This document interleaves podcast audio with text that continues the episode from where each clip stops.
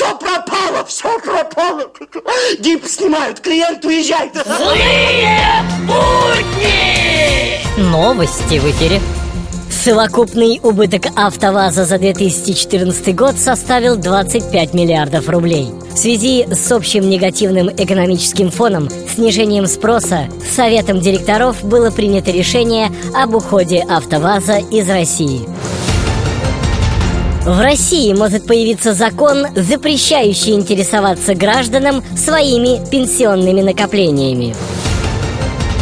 И о спорте. Знаменитый российский футболист Александр Киржаков в марте 2015 года сыграл 0 матчей и заработал за это 9 миллионов рублей. Миллиона может быть два, а лучше три, четыре, пять, семь. А кому не нужен он, а? Да тому, у кого уже есть. Злые будни!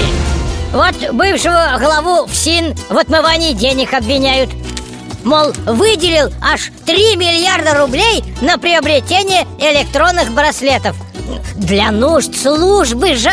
Но, ну, ну вот откуда он мог знать, этот добрейший души человек, что электронные браслеты должны стоить дешевле электронных томографов, а?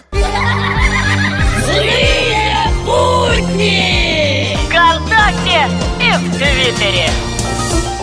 Говорят, на мировом рынке резко упали цены на нефть.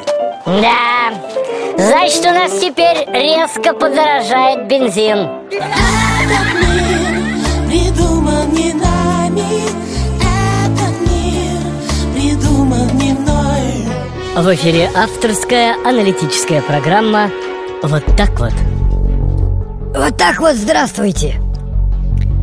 Россия – зона рискованного земледелия и предпринимательства. Но климат тут совсем не при чем. Вот так вот. Злые!